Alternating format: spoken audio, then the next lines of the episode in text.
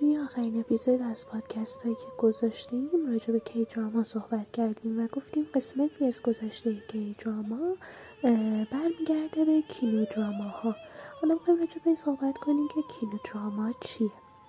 تا سال 1920 فیلم های سینمایی از کشورهای غربی به سالن های کره حکم فرما بودند همچنین در اون زمان نوع دیگری از محصولات سینمایی تحت عنوان کینو دراما وجود داشت که در حقیقت ترکیبی از هایی از فضای بیرون که از قبل فیلم برداری شده بودند و هایی که بازیگران اونو همون لحظه live بازی می‌کردن.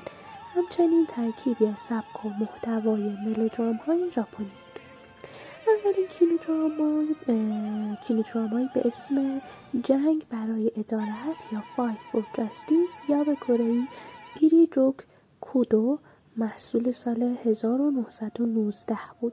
یعنی 102 سال پیش که هزار پا از تصاویر متحرکی که تصویرسازی شده بودند برای نشون دادن از معروفترین مکانهای سئول بود.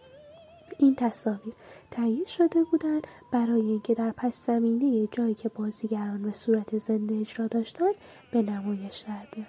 جنگ برای عدالت یک اکشن کینو دراما در رابطه با پاداش دادن به خوبی و تنبیه شدن ها بود.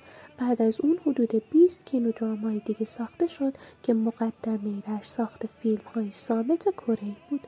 منبع پادکستمونم سایت koreancultureblog.com